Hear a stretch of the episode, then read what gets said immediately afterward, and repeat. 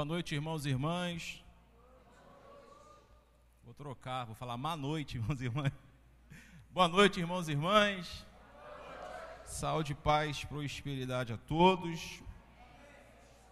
Muito obrigado. É, desejar boa noite também aos nossos irmãos que estão nos acompanhando de forma remota no YouTube. Vão nos acompanhar amanhã, mês que vem, ano que vem, daqui a 10 anos.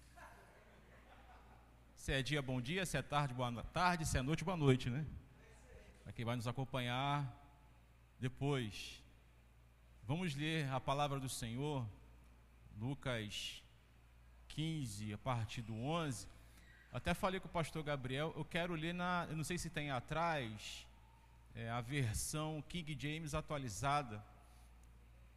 Queria ler nessa versão. Se não tiver, a gente lê na, na RA mesmo. Enquanto eles estão lá preparando, a gente está tratando do assunto, a revelação da casa do Pai. Desde o início desse mês, acho que hoje é a quinta parte da mensagem, e tem lá, ó. É... Vamos ler então? Lucas 15, 11. E, Jesus continuou: Um homem tinha dois filhos. O mais novo reivindicou do seu pai: Pai, dá-me a parte da herança a que tenho direito. E consentindo, o pai repartiu sua propriedade entre eles. Não se passou muito tempo e o filho mais novo reuniu tudo o que tinha partindo para terras distantes. E lá esbanjou todos os seus bens, vivendo de forma irresponsável. Coincidentemente, após haver gasto tudo que possuía, abateu-se sobre toda aquela região uma grande fome, e ele começou a passar muita necessidade. Por esse motivo, foi empregar-se com um dos cidadãos daquela região que o mandou para o campo a fim de cuidar dos porcos.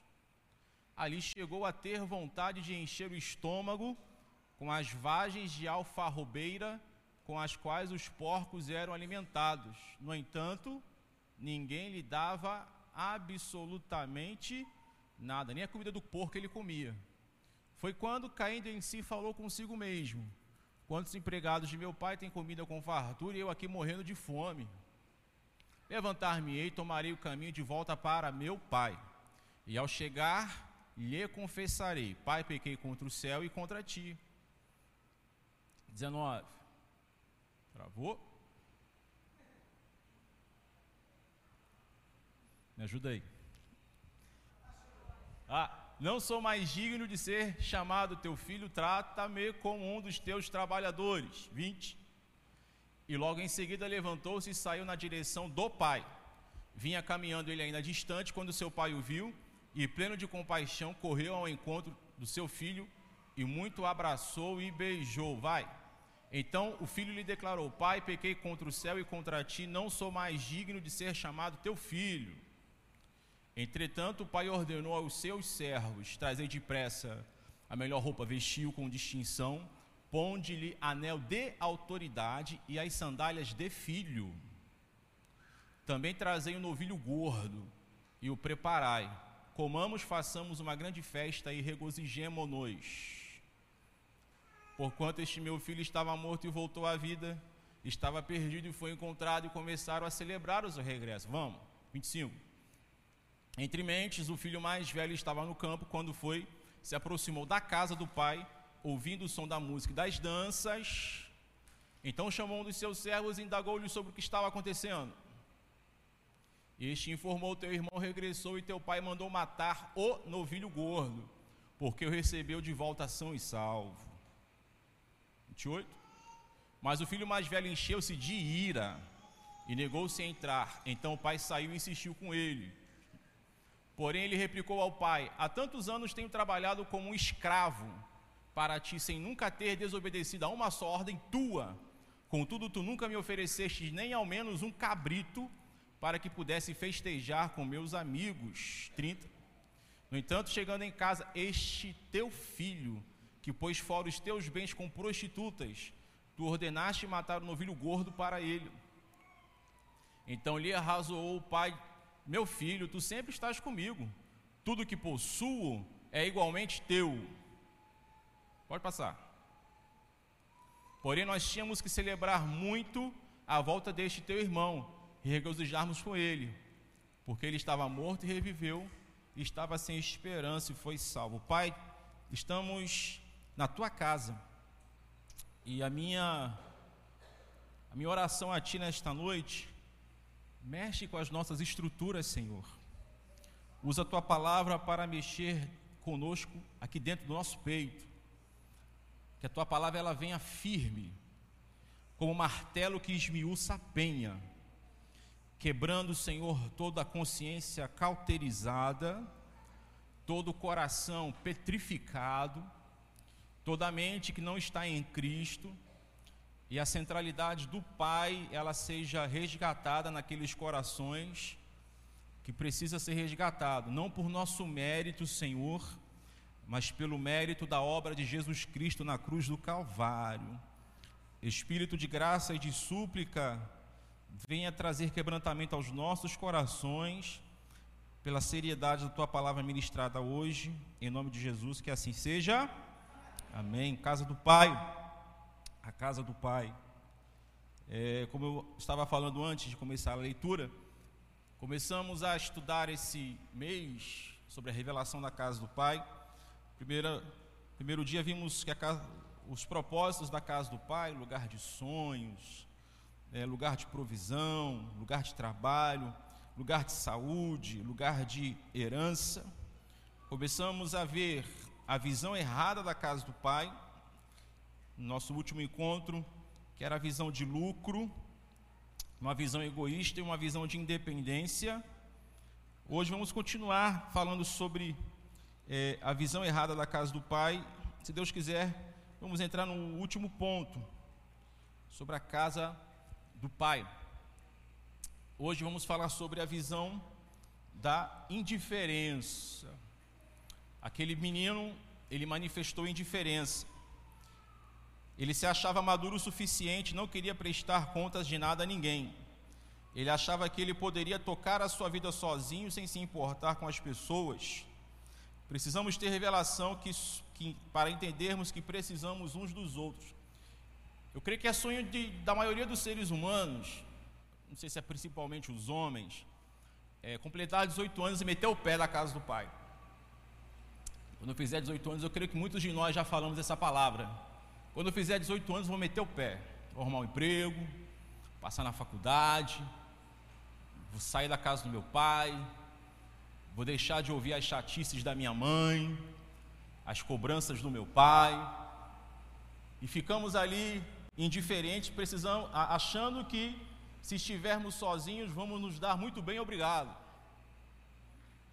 E, no, e às vezes aqui no, no, no, no reino, a gente traz essa visão de independência e acabamos ficando indiferentes ao outro, ao que está ao nosso lado. E aqui não tem uma independência, nós vivemos uma interdependência. Nós dependemos uns dos outros. Indiferença, irmãos, alguém disse que indiferença é o ódio passivo. Indiferença é o contrário, ao inverso do amor. Aquele menino, ele foi indiferente ao pai. É errado sair da casa do pai falando de forma humana? Não. Mas tudo tem uma forma. Se ele chegasse ao pai e dissesse assim: Pai, trocar ideia contigo aqui, estou querendo dar um tiro na vida. Eu não quero seguir a tua profissão, não quero ser fazendeiro. Vou embora, vou procurar outra coisa para mim. Você não pode me financiar um tempo, não. Me financia uns seis meses, até eu arrumar um emprego bacana que possa me manter, fazer uma faculdade. Mas ele chegou ali sem se importar com o sentimento para falar: Ei, coroa, é o seguinte, me dá herança, estou metendo o pé, quero nem saber. Ele foi indiferente aos sentimentos do pai. E pedir herança, quando ele fala assim, pai, eu quero a tua herança, ele mandou um recado, há um recado ali intrínseco, né? Eu prefiro o senhor morto, porque a herança é dada depois, a herança pós-morte, né? É a herança que é dada depois que a pessoa morre. Pai, eu prefiro ter o que o Senhor tem do que te ter. E quantos, quantas vezes, irmãos, nós somos indiferentes? E quantos de vocês, é, é, quantos de nós, né, já falou a seguinte frase: Fulano de Tal morreu para mim. Meu pai morreu para mim, é, é, minha mãe morreu para mim, o meu filho morreu para mim, o ex morreu para mim, o, o colega, o líder, o pastor, o liderado morreu para mim. E nem sempre aqueles que morrem nos nossos afetos morrem em nossas emoções. Aquela pessoa que você diz que morreu para você, mas na verdade você carrega aquela pessoa todo dia, o dia inteiro. Você deita na cama com ela, você toma café com ela, você almoça com ela, você trabalha com ela, você estuda com ela, você carrega é, é, ela contigo, consigo mesmo. Existia uma forma de tortura na, na Roma antiga chamada necroforia, uma forma de tortura com morte. O que, que é necroforia? Na necroforia, eles pegavam um, um, um, um criminoso, um assassino geralmente, vivo, e amarrava um morto. Amarrava um morto naquele ser humano vivo, um assassino vivo. Amarrava de tal forma que, que o que estava sendo torturado, apenado, não tinha como se livrar daquele corpo morto. Dependendo da situação, o corpo era amarrado nas costas, dependendo da situação, o corpo era amarrado de frente, que ficava. E eles faziam até a questão de abrir a boca do vivo, amarrado com a boca do morto. Necroforia. E aí, quando o corpo entrava em estado de putrefação e os vermes começavam a a, a se alimentar daquele corpo morto, comia o morto e o vivo. Ia passando o tempo, aquele cheiro desagradável, até que o morto é, é, acabava sobrepujando o vivo e o vivo morria porque estava amarrado com o morto. Quando nós falamos que alguém morreu para nós, e foi o que aquele menino fez com o pai, nós nos transformamos em verdadeiros cemitérios humanos vivos. Você morreu para mim. Você é um cemitério carregando alguém morto. Até por curiosidade, é por isso que lá em Romanos 7, Paulo falou assim, né?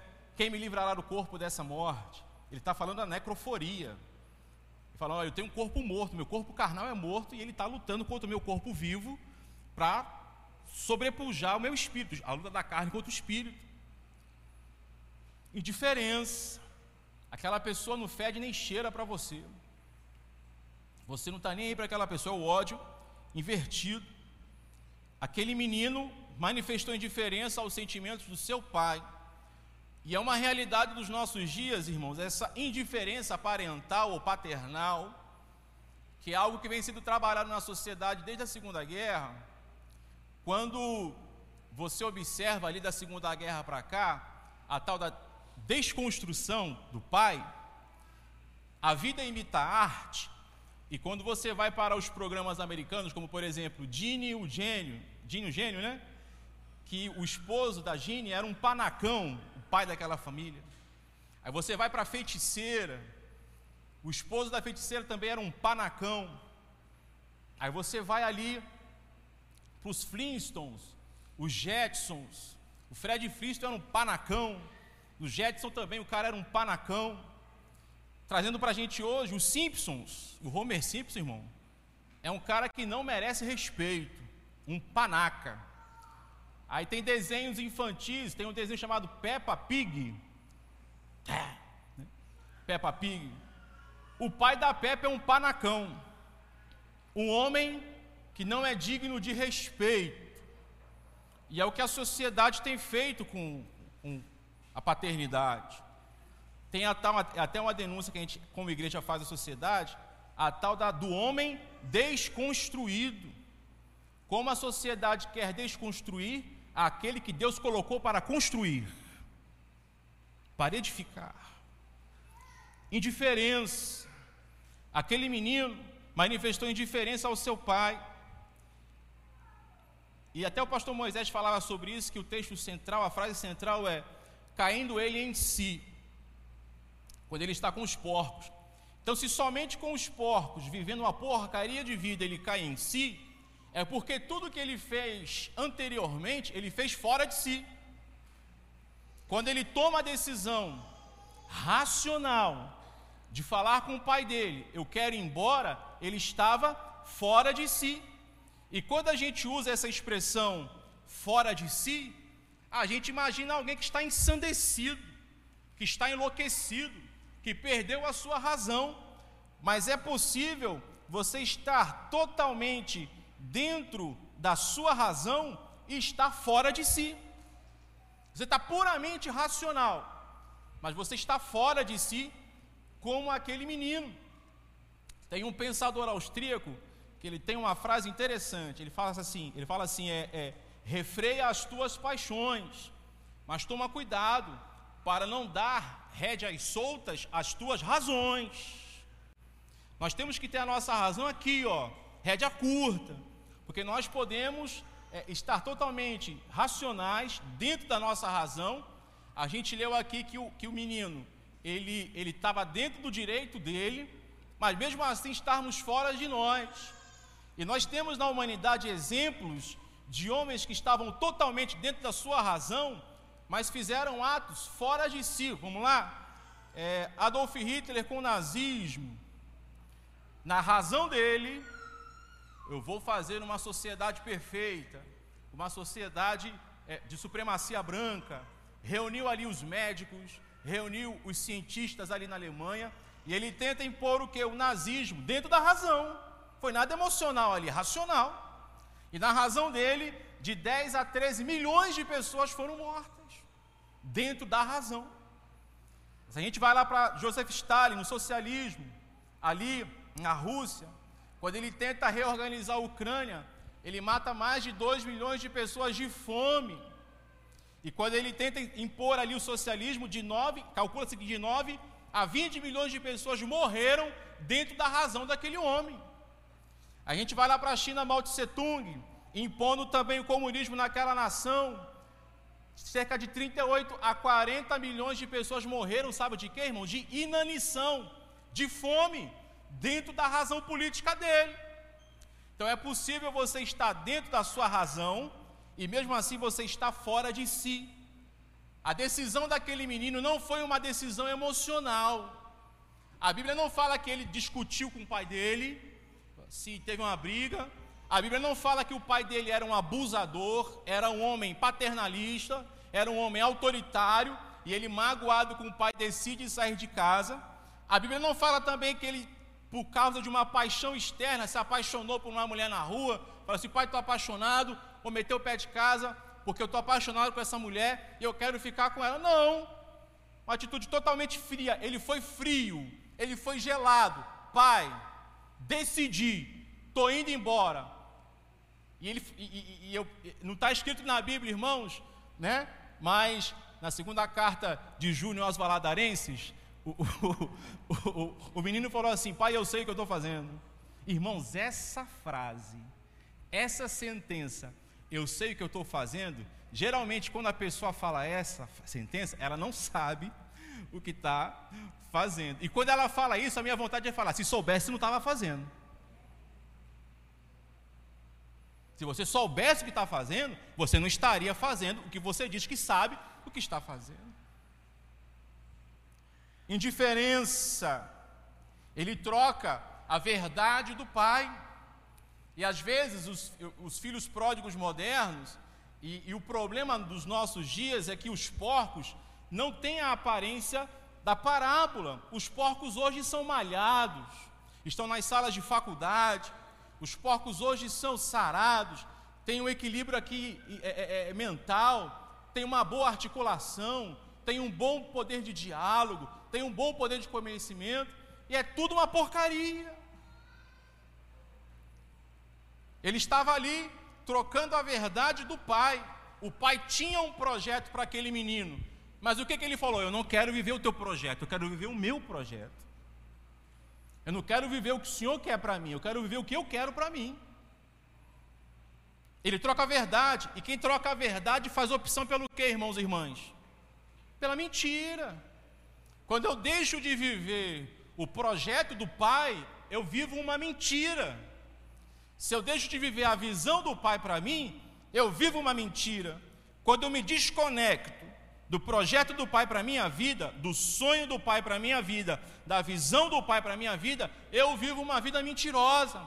Nós estamos nessa casa. Essa casa tem um projeto, essa casa tem um sonho, essa casa tem uma visão, quer levar o reino para essa cidade, quer transformar vidas, transformar famílias, transformar gerações. Se eu me desconecto da visão da vida do Pai, eu estou vivendo uma mentira.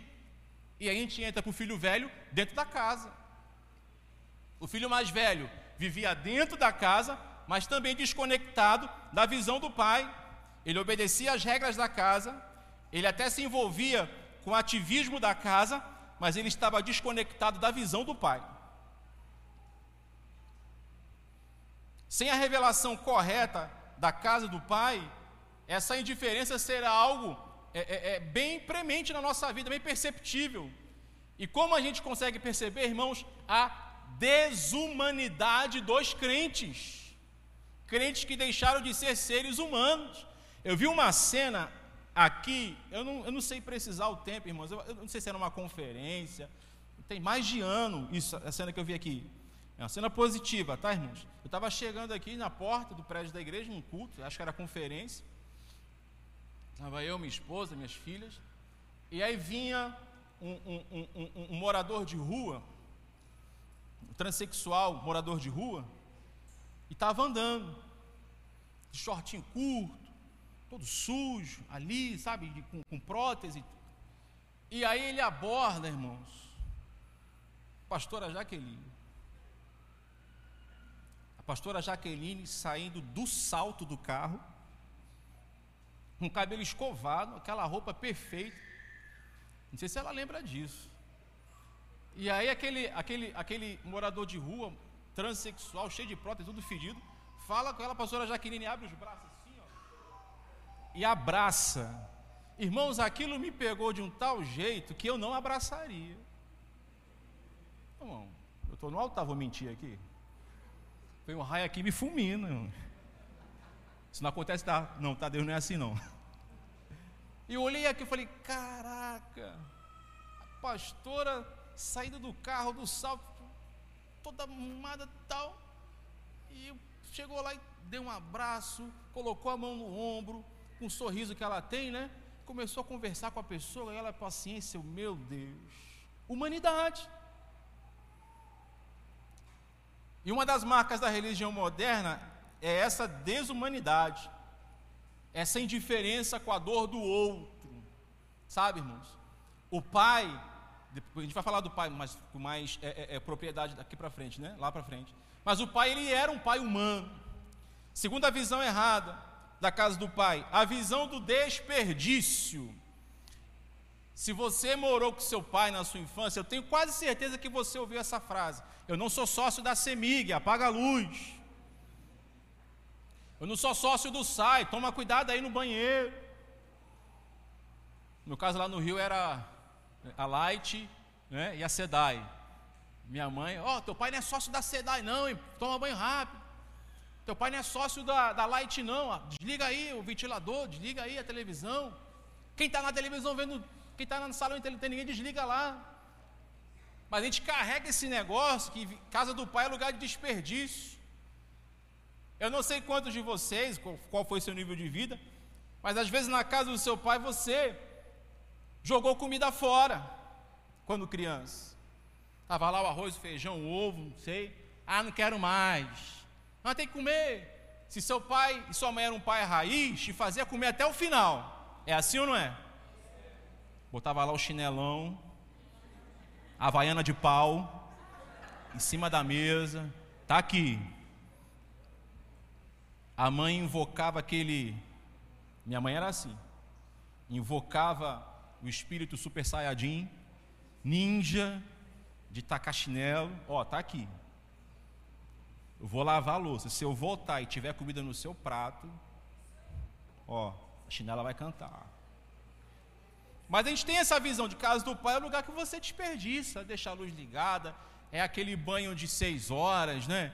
é, é, é, televisão ligada, ar-condicionado ligado o dia inteiro, desperdício. Aquele menino saiu da casa do pai gastando um dinheiro que não era dele, sem se preocupar com o futuro. E às vezes nós desperdiçamos, irmãos, o profeta que tem na nossa casa. Nós não honramos o profeta que tem na nossa casa. Nós não honramos aquele que nos dá direcionamento. Irmãos, eu acho, se eu estiver sendo orgulhoso, amém. Que Deus me perdoe e vocês também. Né? Mas eu tenho propriedade para falar um negócio aqui do pastor Moisés, que é o seguinte: eu, eu, eu, pela Casa da Bênção, eu já trabalhei pela igreja em Recife, em São Paulo, no Rio de Janeiro. No Rio de Janeiro, a Casa da Bênção, ela tem mais de 200 igrejas. Só na capital tem 70 igrejas, o resto é no interior. Na Bahia nós temos ali para quase 400 igrejas. Minas Gerais é mais de 300 igrejas. No Brasil, calcula-se que são duas mil igrejas. Se é duas mil igrejas, são dois mil pastores. Em se tratando de Brasil, a nossa igreja tem cerca de duas mil igrejas, dois mil pastores. E se colocar o pastor e a mulher, quatro mil. Pastor, mulher e filho, cinco mil, fora os membros. E dos da minha idade, sem medo de errar, o pastor Moisés é uma das principais vozes da igreja no Brasil.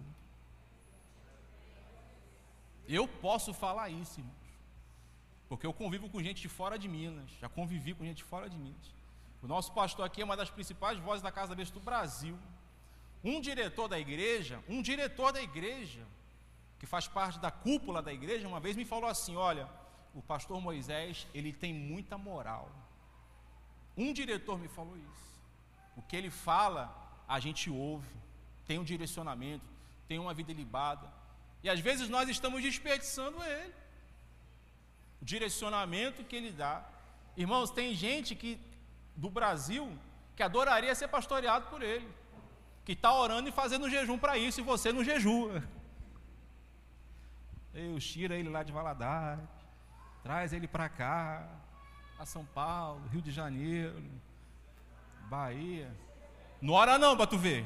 Não faz essa igreja entupir não para tu ver. Não faz essa igreja estourar não para tu ver. E às vezes nós desperdiçamos.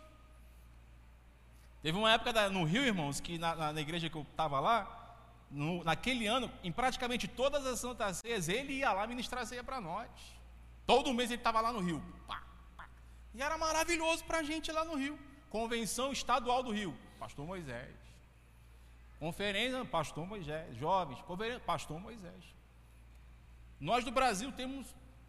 Sou privilegiado, né? Uma vez eu falei com um pastor do Rio. Tô, não, você está lá em Valadares com o pastor Moisés. Ele, caramba, que privilégio, cara. Queria estar no teu lugar. Não, fica aí. Aqui não, campeão, fica aí. Aqui não, campeão. Fica quietinho. Valorize, irmãos. Ah, vamos ter um. Eu vou dar uma semana de devocional aqui. Vamos embora. Estamos aqui. Ah, vamos fazer isso. Alguém falou, é, ele vai dar aula do CMD, a primeira aula do CMD. É ele. Vem, irmão. Vem embora, aproveita. Nós temos a oportunidade, de, eu fiz isso, né, de reouvir as mensagens ali do Spotify no YouTube. Aproveita, não desperdiça. E às vezes nós desperdiçamos. Eu quero falar de um outro desperdício aqui, irmãos, um desperdício relacional. Aquele filho mais novo desperdiçou se relacionar de forma sadia com seu pai. Quantos de nós aqui que perdeu o seu pai físico e sua mãe física e hoje se arrepende de não ter se relacionado com ele ou com ela de forma diferente? Caramba, enterrei meu pai, enterrei minha mãe. Caramba, eu não aproveitei meu pai. Eu não aproveitei minha mãe. Desperdício relacional. E às vezes eu ouço mães e pais falarem assim: Não, eu morro pelo meu filho. Eu morro pela minha filha. Não precisa morrer, não, irmão. Dá a tua vida. Dá a vida que você fica na rede social. Dá a vida que você fica jogando bola lá na rua. Dá a vida que você fica conversando besteira com as tuas amigas. Não precisa morrer pelo teu filho, não. Viva por ele. Depois que morrer, já era.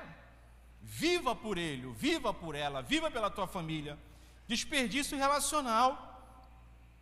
Eu quero entrar no ponto aqui, eu vou tentar não ser enfadonho, mas é sobre história judaica, falar de desperdício. Porque a gente precisa aprender a valorizar aquilo que o Pai valoriza. O capítulo 15 de Lucas, ele é um capítulo assim muito significativo. É, é, nos tempos de Jesus, haviam alguns partidos judaicos, né? A Bíblia nos revela alguns deles, como os saduceus, os herodianos, os zelotes, os essênios, os fariseus e os publicanos. Os herodianos eram aqueles que defendiam a dominação do opressor, a, a dominação romana em Israel.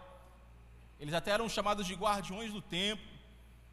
É, é, Herodes mandou fazer uma entrada no templo de Jerusalém só para os herodianos entrarem diretamente na, no templo. Nós tínhamos os saduceus, que eram a aristocracia, aristocracia judaica, que eram sacerdotes da alta cúpula, eram os sumos sacerdotes, homens ricos. Não eram a maioria, mas era quem decidia. Eram também favoráveis à dominação romana, eram simpáticos aos romanos e os romanos eram simpáticos a eles. Nós temos os publicanos que eram os funcionários públicos, né? Vou falar um pouco sobre eles daqui a pouco.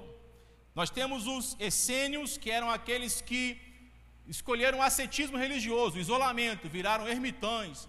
Ah, tá perdido mesmo, Roma tá dominando, vou sair, vou viver lá no deserto. Até João era considerado um essênio, que vivia lá no deserto isolado. E nós temos os fariseus, que eles, eles ouviram Jesus e eles encontraram semelhança da mensagem de, do discurso de Jesus no discurso dos fariseus. Por exemplo, os saduceus, eles só acreditavam na Torá, não acreditavam na ressurreição, não acreditavam nos anjos e queria que a dominação de Roma continuasse. Os fariseus não acreditavam só na Torá, mas acreditavam na tradição oral, nos profetas, nos livros poéticos, nos livros históricos, e eles viam, acreditavam na ressurreição, acreditavam nos anjos, e eles viam em Jesus que Jesus citava não só a Torá, Jesus citava os livros poéticos, Jesus citava os livros proféticos, olha, o discurso dele é parecido com o nosso, eu acho que ele é um de nós. Mas o que diferenciava os fariseus de Jesus era a vida prática.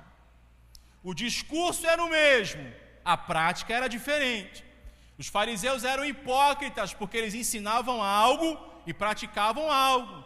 A teoria era diferente da prática. Jesus muitas vezes denunciou a hipocrisia dos fariseus. Para nós, hipócrita é aquele que pensa uma coisa e fala outra. Não, hipócrita é quem ensina uma coisa e fala outra. E quando eles viram Jesus com os publicanos, eles entraram em parafuso. Quem eram os publicanos? Os publicanos, eles eram apoiadores de Roma. Para entendimento, irmãos, é só você imaginar, na época do nazismo, aqueles países da Europa que foram invadidos, vou tomar por exemplo a França. Alguns franceses eram simpáticos aos nazistas, apoiaram os nazistas e até lutaram com eles dentro da França, tanto que fizeram uma nova república na França. Agora imagina como ficou a situação desses franceses apoiadores do nazismo, quando Charles de Gaulle entrou com as tropas aliadas e retomou a França. Falou lá, esse francês apoiou o nazismo. Vamos deixar ele para lá. Vamos tratar ele de forma diferenciada, vamos punir ele. Irmãos, a gente aqui, no Brasil, esse país nosso, que é um país novo comparado a alguns países por aí, a gente não consegue, se você é do espectro à direita do, da política, você não consegue ter uma conversa civilizada com quem é da esquerda. E se você é do espectro à esquerda da política, você não consegue ter uma conversa civilizada com quem é da direita. Ah, você é do PT, demônio, sai, satangôs. Ah, você é bolsominion, arminha, faz arminha, mata, seu genocida. Não consegue ter uma conversa civilizada. Aqui, imagina lá. O publicano é como se fosse um nazista para o judeu. Alguém que apoia quem nos faz sofrer. Alguém que trabalha quem nos faz sofrer.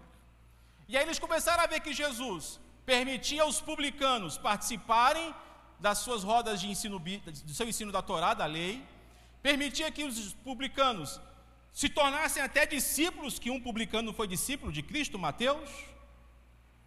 E Jesus começava a, a, a jantar com os publicanos, a receber os publicanos. Falou, ô Jesus, você está passando uma mensagem meio confusa para a gente. Como é que você está aceitando nazista na tua igreja? Como é que você aceitou uma pessoa nazista ali no seu círculo de discípulos? Está estranho. Você está recebendo esse tipo de gente, Jesus? Como é que é? Aí Jesus começa as parábolas para dar um recado aos fariseus. Primeira parábola de Jesus, das sem ovelhas. E essas três histórias da parábola, irmãos, do ponto de vista farisaico, elas são bizarras. Bizarras. Quer ver? Jesus fala assim: Jesus não fala de um pastor. Jesus fala: qual de vocês, que se tiver cem ovelhas no deserto, então não eram ovelhas dentro de um aprisco, não eram ovelhas dentro de um cercadinho, eram ovelhas no deserto. Se uma se perder, você larga as 99 atrás daquela que se perdeu. Não entendeu? Eu vou te explicar. Eu tenho três filhas: uma de seis, uma de quatro e uma de dois anos. A minha filha de quatro anos, a Ive, ela é meio distraídazinha, coitada. Imagina, num dia 24 de dezembro, o centro da cidade aqui, Israel Pinheiro, lotado de gente comprando, e eu com as minhas três filhas aqui, a Nina, a Ive e a Talita. Daqui a pouco a Ive distraída sai e some. Aí eu olho para a Nina, eu olho para. Ué, cadê a Ive? O que, que eu faço? Eu vou procurar a Ive, mas o que, que eu faço? Eu largo as duas filhas lá.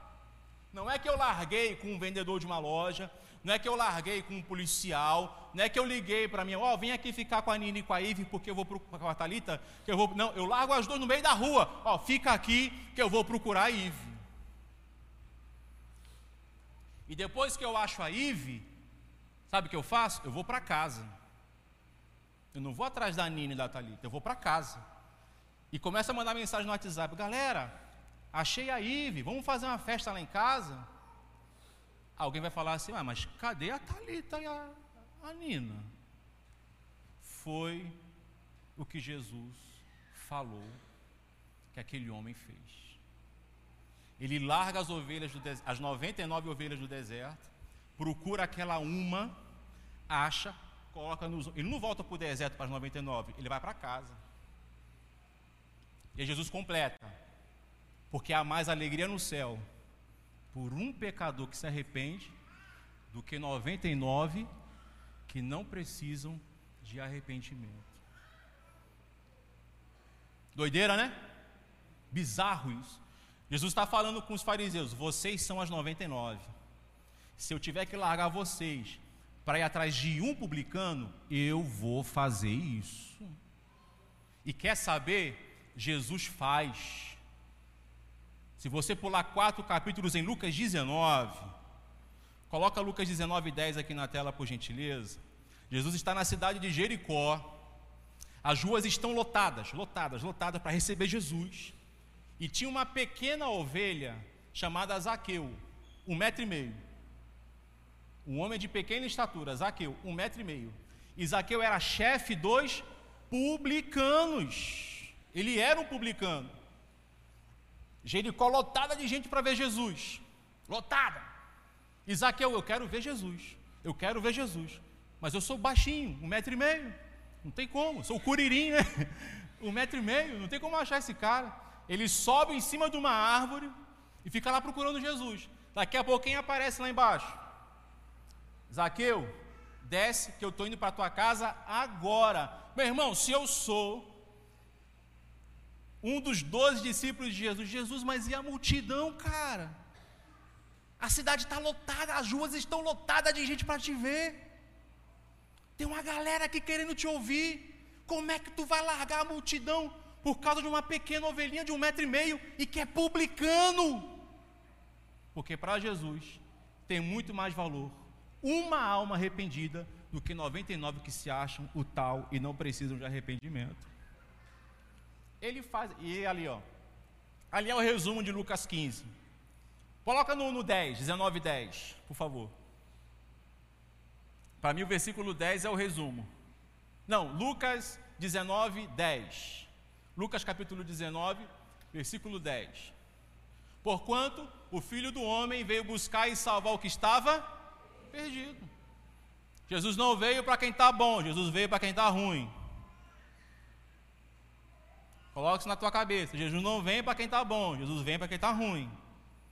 Ele troca a multidão de Jericó por causa de umzinho. Você faria isso? Trocar a multidão que quer te ouvir por umzinho, uma ovelhinha de um metro e meio? É bizarro, né, irmãos? Dracma perdida. Uma mulher perde uma moedinha. Tinha dez, perdeu uma moeda. Era uma tiarazinha, estava gasta, perdeu uma moedinha daquela tiara. Coloca os móveis para o ar. Varre a casa toda atrás daquela moeda. Minha filha, vá lá na Israel Pinheiro, tem uma loja de AVM, compra uma moeda nova lá, minha filha. Compra um botão novo lá. Compra o um botão novo, costura nesse negócio. Para que fazer essa faxina? É só uma moedinha. Para que essa faxina toda? Para que colocar tudo para cima? Para que varrer tudo? O que que Jesus estava falando para os fariseus? Se eu tiver que mexer em toda a estrutura da casa de Israel para buscar um perdido, eu vou fazer.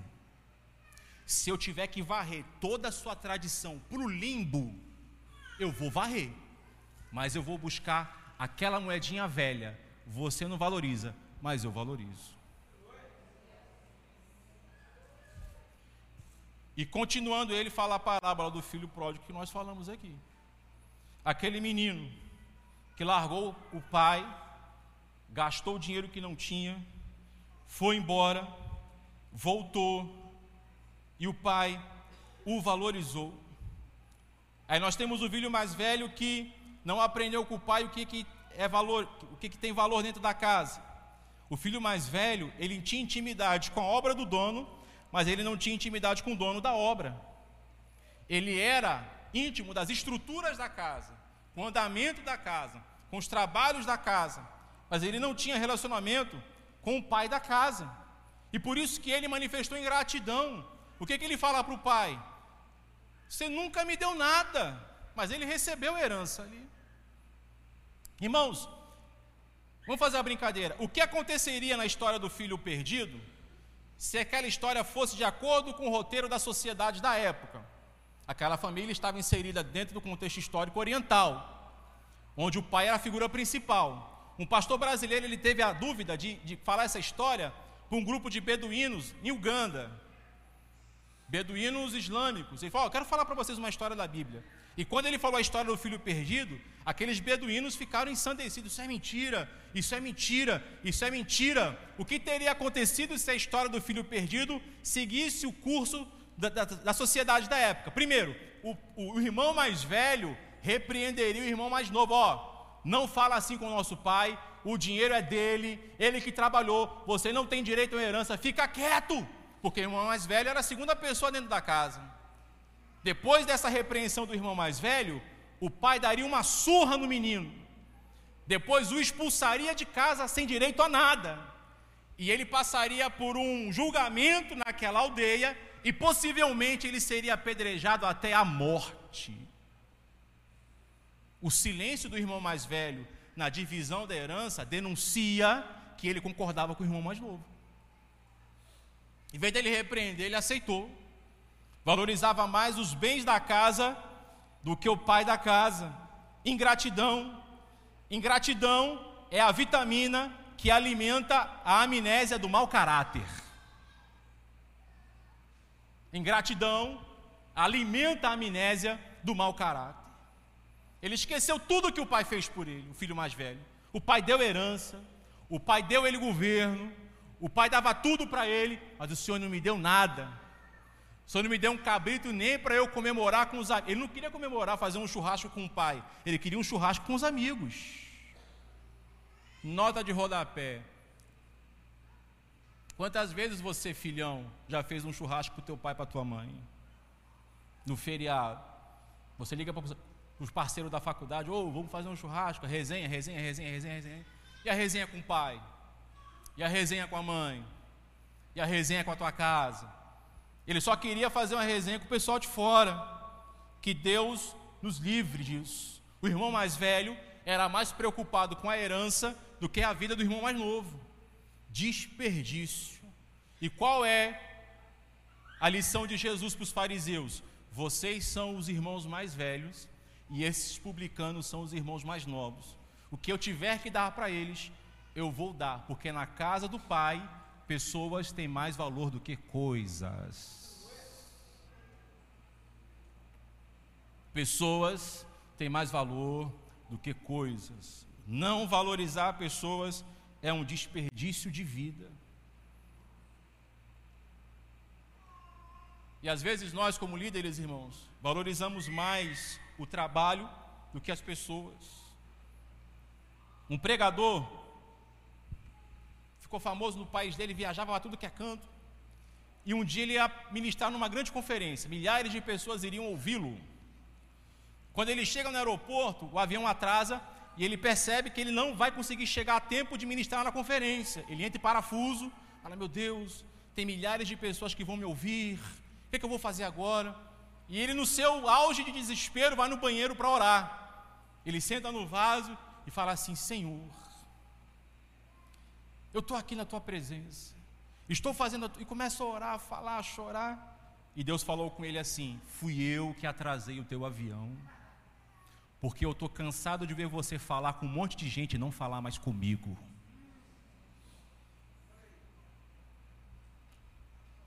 Desperdício relacional, irmãos. Às vezes nós desperdiçamos a nossa vida em não relacionar com o Pai. E o Pai quer relacionamento. Que Deus nos livre de desperdiçar aquilo que Deus valoriza, que são as vidas. Vidas são mais importantes do que coisas. Vidas são mais importantes do que projetos.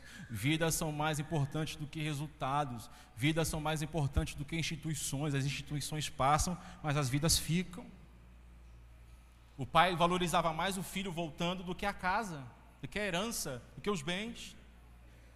Agora, coisa boa, irmão, visão correta da casa do pai, vamos lá. Chega de sofrimento, agora coisa boa. Chega de confronto. Visão correta da casa do pai. O filho mais novo, ele não decide voltar para casa, ele decide voltar para o pai. Olha a diferença. Olha a diferença. Vamos lá? em Lucas é, é, 15, é, eu não lembro o texto aqui de cabeça, onde é ele fala, Lucas 15, quando ele fala assim: Voltarei para o meu pai.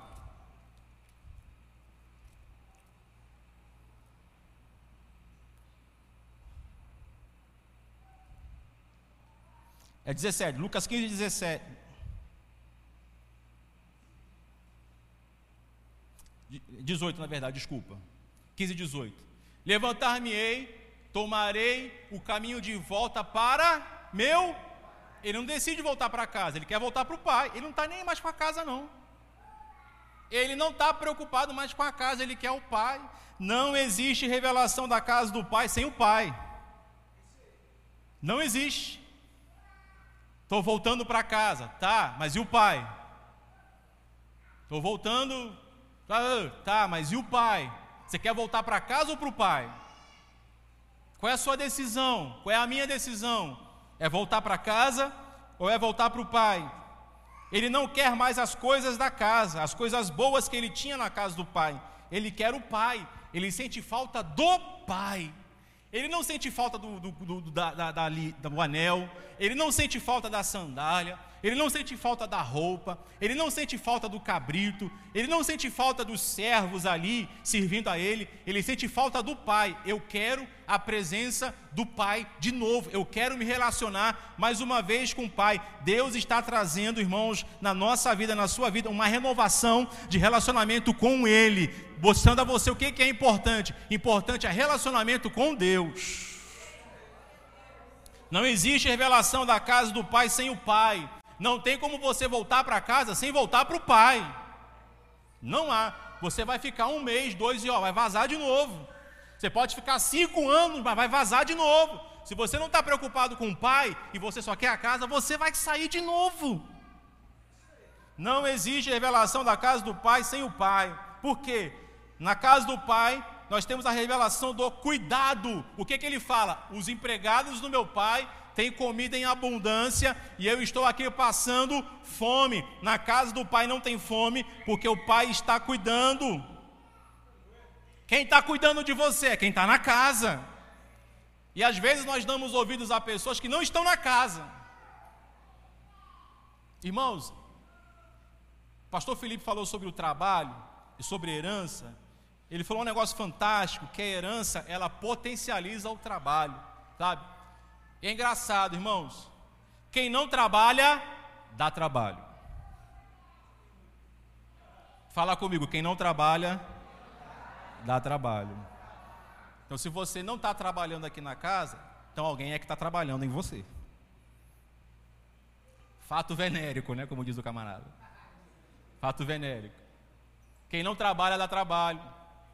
É engraçado, irmãos, que só acha defeito quem não está fazendo nada. Só acha defeito quem não está fazendo nada. É o ocioso. Ócio é oportunidade não aproveitada. A pessoa está fazendo nada. Aí se você for lá na. Você vai lá na minha casa, a Lilian está lá, coitada, cuidando de uma, de duas, de três, preocupado com comida, preocupada com isso, com aquilo, aí você senta lá no sofazão, o ventilador, e ela falando. Oh, e esse copo aqui no chão? Claro que você viu, não está fazendo nada mesmo. Uma vez, irmãos, eu fiz um negócio com uma irmã. Eu estava numa igreja que pastoreava, estava na porta ali, estava para começar o culto, aí chegou uma irmã. Ela chegou do meu pai, pastor, tudo bem? Tudo bem, minha irmã? Tudo bem? Como é que foi seu dia? Ela, pastor, a calçada está suja, né? Falei, ô irmã, que benção que você viu, pega a vassoura lá e varre aqui. Ela me olhou assim, ela não esperava eu fazer isso. Ela me olhou assim, hã? A cabeça dela deu um tilt. Falei, bora, irmã. Deus te revelou esse problema para você resolver. Vai, vai, vai. Deus te revelou esse problema para você resolver. Vamos embora. Ela foi lá, pegou, a... nunca mais reclamou de nada para mim. Ficou pianinho, pianinho, pianinho. Quem não trabalha, dá trabalho. Percebe, irmãos? A saída do filho mais novo não cessou o cuidado da casa. Isso é uma lição tremenda. O pai não deixou de trabalhar. O filho mais novo foi. No outro dia de manhã, o pai acordou cedo, engordou o bezerro, falou para o irmão mais velho fazer isso, falou para o empregado fazer aquilo, falou para o outro fazer aquilo outro. O, o cuidado não acabou porque alguém saiu. Ele não se perdeu na perda. Não se perca na sua perda. Às vezes você perde algo, passa por um trauma, você interrompe a sua vida ministerial ali. Fala, a partir de agora acabou. Não quero mais nada. Já pensou se o pai fosse assim? O cuidado não para. Troque o luto pela luta. Pastor, está doendo. Estou chorando pra caramba. Acabou o choro? Levanta. Fique de pé. Continue de pé, meu irmão, minha irmã. Porque para você ver o que Deus está fazendo na sua vida, você precisa ficar de pé. Se levante, permaneça de pé, não pare o trabalho, não pare o cuidado, mantenha as portas abertas. O filho mais novo fechou a porta, o pai foi lá e colocou o pé. Não, essa porta não está fechada para você. Não feche portas, mantenha as portas abertas. O pai continua cuidando da fazenda. Minha pergunta para você é: quem mandou você fechar a fazenda? Quem mandou você parar? Quem mandou você deixar de cuidar? O trauma da quebra de aliança não foi capaz de encerrar o trabalho e o cuidado. Não é porque você sofreu uma quebra de aliança na sua vida, uma ruptura de relacionamento, um trauma que você vai parar. Esse trauma não tem poder de paralisar a ação de Deus na sua vida. Lá no Rio de Janeiro, uma vez, uma mãe tinha quatro filhos. O mais velho, de 18 anos, morreu ela tinha mais três menores. E ela lá no funeral, abraçada ao caixão, se diz: Ah, meu filho, minha vida acabou, não tenho mais nada. E chorava, e se esguelava: Minha vida acabou, eu não tenho mais nada nessa vida. E os três filhos lá, ó. Mamãe? E ela: Acabou minha vida, não tem mais motivo de viver, acabou, acabou. Daqui a pouco o pastor sabiamente, chegou do lado dela e falou assim: Irmã, você tem mais três filhos. Esse morreu, está doendo, mas eles perderam um irmão também. Sua vida não acabou, não. Tem mais três para você cuidar. Ela acordou, limpou as lágrimas. Pastor, é verdade. Foi lá, abraçou os três filhos. Minha vida não acabou. Eu tenho filhos para cuidar ainda. A sua vida não acabou. Você crê nisso, irmãos? A sua vida não acabou. Tem gente para cuidar ainda. O cuidado não para. Não para. A gente pensa que Deus está lá nos céus, é indiferente, alheio ao nosso sofrimento. Não. E não sei se vocês lembram, não sei se foi notícia aqui é, em Valadares, mas em abril de 2011, na escola Tasso da Silveira, em Realengo, um homem entrou e matou 12 crianças de 13 a 15 anos. Não sei se chegou aqui essa notícia. Matou 12 e feriu outras 22 crianças ali em Realengo. Aí foi um, um, um, funeral coletivo, aqueles 12 pequenininhos lá, aqueles adolescentes mortos. E um pastor estava lá, sabe, para fortalecer as famílias. E uma mãe pegou assim no pau, pastor, onde que Deus estava? Quando esse desgraçado entrou na escola do meu filho e matou ele de forma covarde. O pastor pegou no, nas mãos daquela senhora e falou assim: Deus estava no mesmo lugar quando a humanidade desgraçada matou o filho dele. Ele sabe o que você está passando.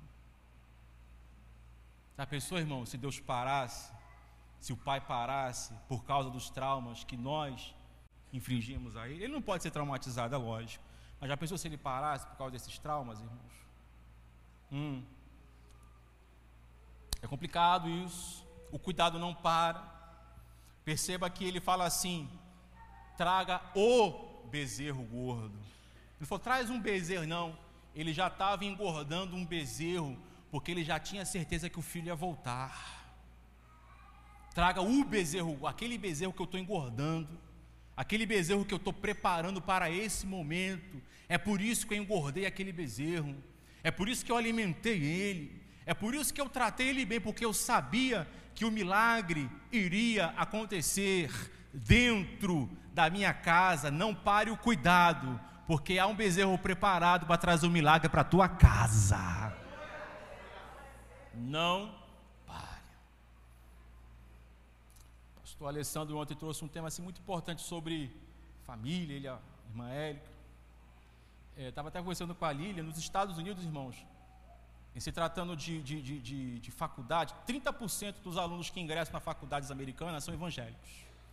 30%. Desses 30%, 7 desviam de 10, de cada 10 moços e moços, jovens americanos que entram na faculdade evangélicos, sete desviam, três mantêm a sua fé firme. Irmãos, isso aconteceu dentro da minha casa, com meu irmão mais novo. Hoje ele é falecido né, na Covid. Mas ele passou para a faculdade de História lá na UERJ, no Rio de Janeiro. Nos primeiros anos, ele se envolveu no relacionamento com uma pessoa que não compartilhava da mesma fé dele, era uma fé totalmente diferente da dele. Isso fez ele entrar numa crise. Imagina, estudando história. Né, irmão? Numa faculdade pública, num estado como o Rio de Janeiro. Já sabemos a ideologia de, uma, de um local desse. Ele recebendo aquelas informações, e ainda se namora com uma, uma pessoa que, que, que, não contribuía para a fé dele, irmãos, ele só não desviou por causa do meu pai. Mas ele começou a combater dentro de casa a nossa fé. Combatia, irmãos. E ele é um cara estudado, chegava, argumentava, pá, pá, pá. E eu falava com ele, meu pai falava com ele. Meu pai falava mais com amor, eu falava mais no confronto, porque ele era o pai, né? Eu era o irmão mais velho. Eu era o irmão mais velho. Meu pai orando pelo meu irmão, orando, orando. Deus, ele é meu filho, mas ele antes de ser meu filho é teu filho. Eu não vou perder ele dentro de casa. E ele se relacionando com essa pessoa, começou a viver uma vida marital com ela. Viajava, dormia junto. Só que meu pai dentro de casa mantinha um princípio. Quando ele ia dormir lá em casa, quando uma pessoa ia dormir lá em casa, e ela queria dormir no mesmo quarto que o meu irmão, meu pai, não. Você pode fazer isso daqui para fora, daqui para dentro é princípio bíblico. Aqui é o que a Bíblia ensina. Ela vai dormir no outro quarto e você vai dormir no outro quarto e eu vou ficar de olho de madrugada. Eu vou dar uns vazantes aí no teu quarto. Não brinca dentro da minha casa não. Isso foi, irmãos, anos, até que um dia Deus viu que o bezerro estava sendo preparado para o milagre. Deus encontrou meu irmão. E Deus falou com ele assim: termine esse relacionamento. Termina. Deus mandou ele terminar aquele namoro. Ele foi lá, terminou com a menina. E aí, quando ela falou, por quê? Ele, Deus mandou. Ela, como assim? Você é um professor de história. Isso é história da carochinha. Deus falou contigo? O que, que seu pai fez? Não, foi meu pai, não, foi Deus. Foi Deus. E ele retornou, irmãos, a fé que ele tinha, mas muito mais fortalecida que ele recebeu dos meus pais quando ele era criança. Ensina a criança o caminho, que quando ele cresce, ele não vai se desviar. Não vai. Mantenha o cuidado. Cuide. Ele tem a revelação do perdão na casa do Pai. Irmãos, Jesus fala para os fariseus assim, né? nas entrelinhas. Ele está disposto ao arrependimento. Eu valorizo pessoas dispostas ao arrependimento. Eu aprendi um negócio, irmãos, que é o seguinte: um pecador arrependido ofende menos a Deus do que um hipócrita santo. Deus prefere mais um pecador arrependido do que um santo hipócrita. Deus valoriza mais um pecador arrependido do que um santarrão hipócrita. E Jesus falou para os fariseus assim: ó, quando os fariseus ouviram aquelas três histórias, Jesus estava falando assim: eu não vou entrar para o partido de vocês, eu não vou ter vocês, eu vim para eles. Eu não estou me convertendo ao publicano, eu sei quem são vocês e eu sei quem são eles. Eu não estou me convertendo aos publicanos, é eles que estão se convertendo a mim. É por isso que eu quero eles. Eles estavam dispostos ao arrependimento.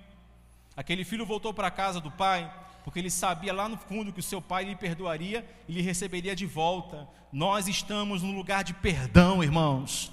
Nós estamos num lugar de reparação e restauração. Nós precisamos ter essa revelação para voltar. Depois de tudo que aquele menino fez, ele decidiu voltar para o pai. De longe, ele conhecia quem era o pai e o coração do pai. E quando o pai vê o filho, a Bíblia fala que ele corre. Por que, que a Bíblia fala que ele corre, irmãos? Porque naqueles tempos, um homem, da posição daquele homem, daquele senhor, ele não tinha mais o hábito de correr. Eram os outros que tinham que correr a ele, não é ele que corria aos outros. Pela idade dele e pela posição social dele, mas ele olha e fala: Eu vou correr. Por que, que ele correu? Irmãos, naquele tempo, os homens usavam aqueles vestidão, né? Aquele roupão, você sabe disso, né? Era roupão. Para ele, imagina você, minha irmã, com um vestidão até o pé, para você correr tem que fazer o quê? Né? E sai correndo.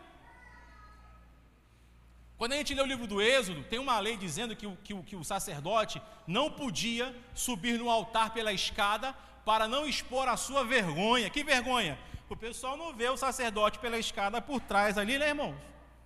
as pernas dele do lado de fora, não expor a vergonha do sacerdote. Era proibido. E quando aquele senhor vê o pai de longe, o que, que ele pensou? Meu filho deve estar todo envergonhado de estar voltando. Ele estava preocupado com o que os servos vão pensar, o que as pessoas vão pensar. Eu não vou deixar ele passar essa vergonha, eu vou me envergonhar por ele. Eu vou me constranger por ele. Eu vou subir meu roupão eu vou sair correndo, as pessoas vão ver as minhas vergonhas e vão olhar para mim, em vez de olhar para o erro dele, em vez de olhar para o pecado dele, em vez de olhar para a vida errada que ele viveu, eles vão ver a minha obra na vida dele. Deus está fazendo uma obra na sua vida e no lugar da sua vergonha, você receberá dupla honra. Ele não deixa o filho passar vergonha. Ele se envergonhou pelo filho. E digo mais: qual era o cheiro do filho mais novo, irmãos? Porco. Porco. E você sabe que para o judeu, porco era um animal imundo. Alguém podia falar, ô chefe, ele está com cheiro de porco. Ele só anda com porco. Ele só tem atitudes porcas. Tu vai fazer isso mesmo? Abraçar alguém com cheiro de porco? Ele vai, irmãos, porque ele não vai com o nariz, né? Ele não vai ali preocupado com os olhos, ele vai com o coração. Quando o coração é grande, você tampa o seu nariz, você tampa os seus olhos, você tampa até o passado para encontrar aquela pessoa. Ele não se preocupou com o cheiro do filho de porco, ele se preocupou com o filho. Irmãos, isso é graça, isso é perdão, Sabe, irmãos, isso é misericórdia. E o meu papel na salvação é não atrapalhar o papel de Deus. É como guarda-vida na praia. Eu não sei se você sabe nadar, né?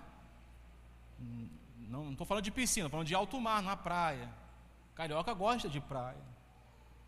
E quando o guarda-vida vai salvar alguém se afogando, aquela pessoa que está se afogando pode fazer nada. Tem que deixar o guarda-vida fazer todo o trabalho porque é perigoso ele atrapalhar o serviço do guarda-vida e matar ele. Então eu não tenho que fazer nada no papel de Deus me salvar. Eu não tenho que atrapalhar o, o, a salvação de Deus na minha vida. E depois de salvo, eu não posso atrapalhar a salvação de Deus na vida de outras pessoas. Deixa Deus salvar, irmão. Para de condenar. Ah, mas ele desperdiçou um dinheiro que não era dele. E o que, que o filho mais velho fala? Ele gastou dinheiro com prostitutas. Meus irmãos, naquele tempo não tinha Instagram, não tinha rede social, o filho mais novo ficar postando, ó, oh, estou aqui, tal, não sei o quê.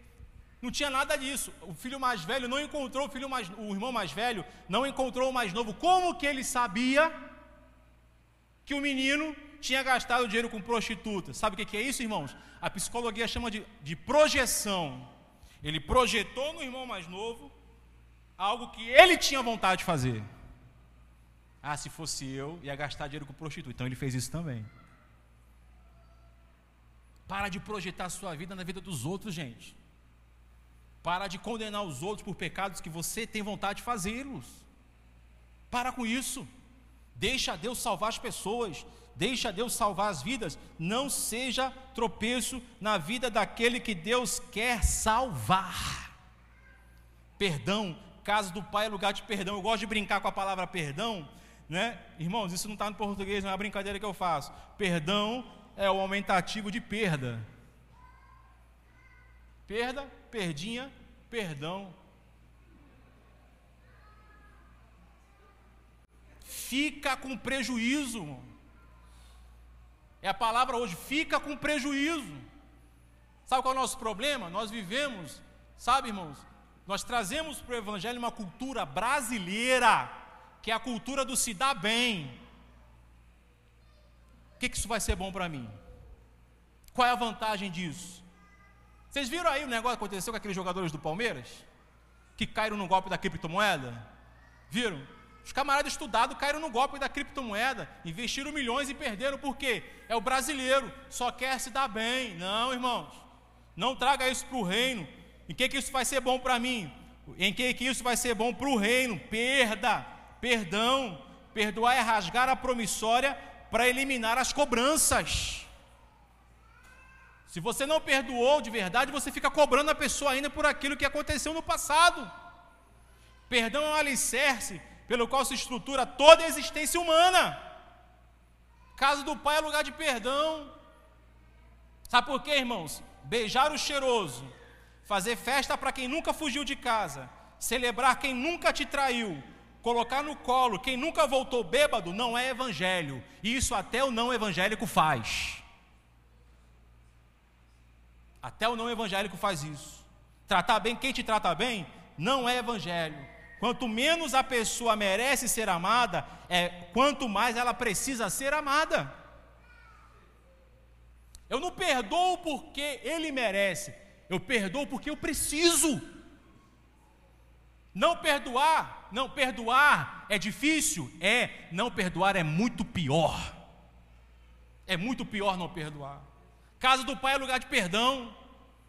Irmãos, eu confesso para vocês que eu entendo o filho mais velho, de coração. Se eu fosse ser time, eu seria time e filho mais velho. Que o filho mais novo fez.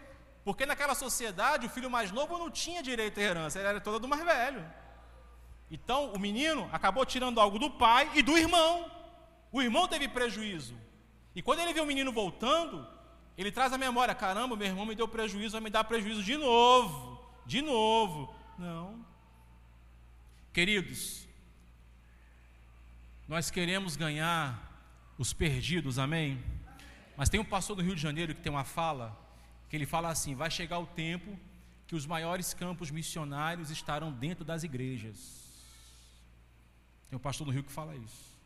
Chegará um tempo que os maiores campos missionários estarão dentro das igrejas. E nós somos tentados, irmãos, a ser como o filho mais velho na vida daqueles que voltam. E aquele cara me deu maior prejuízo na célula. Não. Daqui a pouco você está aqui na RCL, o pastor Moisés aqui, tá. Você está lá, pá. Daqui a pouco quem é que aparece lá? O fulano. Quando você olha, sangue de Jesus tem poder. Não, não, esse não, essa não. Filho mais velho. Quem somos nós na casa do Pai, irmãos? Nós somos o filho mais novo, nós somos o filho mais velho. Hoje, eu estou sendo, sabe quem na casa do pai? O servo. O pai falou para mim assim: pega a sandália, coloca no menino. Pega a roupa nova, coloca no menino. Pega lá o, o, o anel, coloca no menino. Mata o bezerro gordo. Eu, o pastor Fagner, pastor Alessandro, todos os pastores que estamos ministrando, estamos sendo os servos que falou que ouviu do pai a ordem: vai depressa Faz depressa o que precisa ser feito para a restauração desse que está voltando. Mas quem é você na casa do Pai? Hoje eu sou o servo. Será que você é o servo? Será que você é o irmão mais novo? Será que você é o irmão mais velho? Não sei, você sabe. Eu sou o servo. E Deus me trouxe aqui para colocar sandália nos pés de quem está precisando, anel no dedo de quem está precisando, uma roupa nova para quem está precisando e um alimento para quem está precisando ser alimentado. Agora, irmãos, a parábola termina, essa história termina com uma dúvida. Como é que termina a história? O pai falando com o filho mais velho, falando: entra. A Bíblia não fala se o filho mais velho entrou ou não. Há uma dúvida ali. Mas Lucas 15 termina como começou. O cenário qual é? Irmãos, os publicanos aqui sentados, comendo, Jesus aqui na porta, conversando com os fariseus, e Jesus fala o que para os fariseus? Ó, oh, o pai estava na porta, conversando com o filho mais velho, falando para eles entrarem. A parábola termina como começa. Jesus traz o cenário de volta aos fariseus na, na história do filho pródigo. Fariseus, vocês vão entrar para celebrar comigo ou vocês vão ficar aí fora? Termina como começa. Jesus é mestre, irmãos. Ele não dá tapa na cara de ninguém, mas coloca todo mundo no seu devido lugar. Ele é mestre. Os fariseus entenderam direitinho o recado. Só que eles escolheram ficar do lado de fora.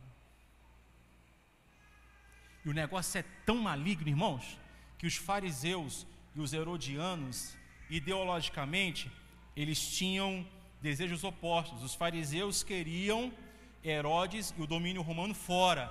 Os herodianos queriam que Roma continuasse dominando. E sabe o que acontece?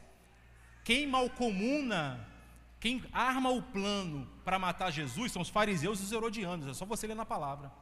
Ideologicamente eles eram inimigos, mas para prejudicar o evangelho eles se uniram.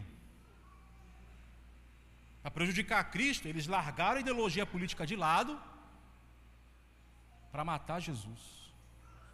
Irmãos, eu tenho uma fé viva no meu coração, que nós somos a casa do Pai, e que o Pai está na casa. Esse é o lugar do perdão. Alguém aqui precisa ser perdoado, mas alguém aqui precisa liberar o perdão. Eu não estou aqui para te condenar, irmãos.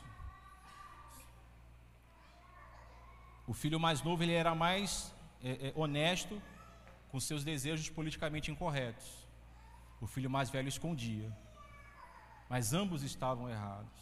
Nessa história, só tem errado. O certo é Jesus. E a gente tem que estar aqui para servir Ele. Amém? Vamos orar, irmãos? Vamos orar. Quem é você? Filho mais novo? O filho mais velho? Você é o servo? Quem é você? Quem é você? Você é o que precisa ser perdoado, você é o que precisa é, é, liberar o perdão. Quem é você?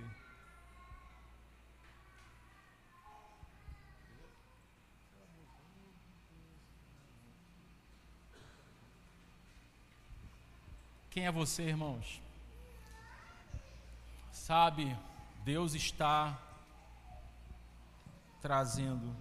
Eu acho interessante que, se nós fôssemos a igreja do filho mais velho, nós iríamos impor sobre o mais novo uma carga pesada. Você está voltando? Tá bom, ó.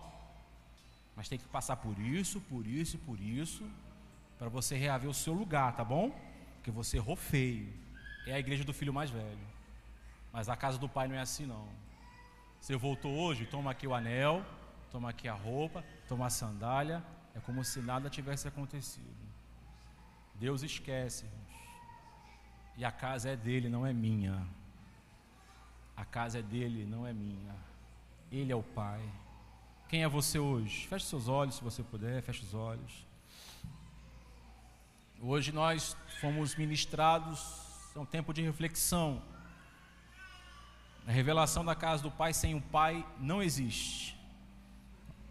Não é casa de desperdício, não é casa de, indiferenças, mas é uma casa de cuidado e é uma casa de perdão. Fica com prejuízo, fica com a perda, fica com a perda. Deixa aí, libera, ou busque o perdão no Pai. O Pai não te condena, não se sinta condenado. Viva livre. O Ministério de Música vai cantar essa canção. Você pode ministrar, ou você pode orar. Depois eu vou orar. Mas há uma atmosfera de arrependimento nessa casa hoje. O Espírito Santo, o Espírito Santo trabalha no arrependimento. Ele larga 99 ovelhas por uma por causa do arrependimento. Ele busca a moeda velha e suja e perdida por causa do arrependimento. Ele recebe o filho que viveu uma vida desgraçada, mas porque o filho manifestou arrependimento. Diante de Deus, manifeste o arrependimento. Pai, nós estamos na tua casa, mas não existe casa sem o Pai. Casa sem pai não é casa. Casa sem filhos com um pai não é casa. O que torna a casa especial é o Senhor, Pai. O que torna essa casa amorosa é o Senhor. Quem cuida da casa é o Senhor. Quem perdoa a casa é o Senhor. Não existe revelação da casa sem o Pai. Deus, eu sou um instrumento do Senhor, mas eu sou limitado. Mas eu sei que o teu Espírito Santo é ilimitado. E naquilo que é limitação minha, que teu Espírito trabalhe nos corações das pessoas, ministrando algo pessoal. Abraça a tua igreja, Espírito Santo. Abraça este homem, esta mulher que está aqui. Está aqui com a vida bagunçada. Está aqui com a vida desgraçada. De repente, antes de vir para esse prédio, chorou dentro de casa, Senhor, por causa de um sofrimento. Mas nesse momento, receba o alívio do Espírito Santo.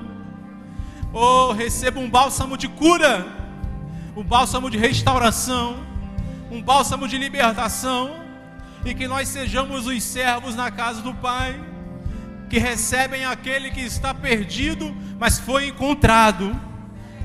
Aqui na casa, Senhor, tem sandália para os pés, aqui na casa tem anel para os dedos, aqui na casa tem vestes de louvor para vestir. Aqui na casa tem abraço, aqui na casa tem amor, aqui na casa tem cura, aqui na casa tem propósito, aqui na casa tem destino, aqui na casa tem refrigério, aqui na casa tem voz profética, aqui na casa tem revelação, aqui na casa tem unção, aqui na casa tem adoração, porque é o Senhor que está na casa. É o Senhor que é o Senhor da casa, é o Pai que está na casa. Deus, Deus, que essa filiação, esta filiação de Pai seja a revelação desta noite, a revelação do cuidado, a revelação do perdão, que nós sejamos, Senhor, fortalecidos nessa revelação, mudados nessa revelação, curados nessa revelação, transformados. A graça não é barata, a graça é transformadora. Transforma-nos, Deus. Transforma-nos, Deus. Transforma-nos, Deus. Vamos.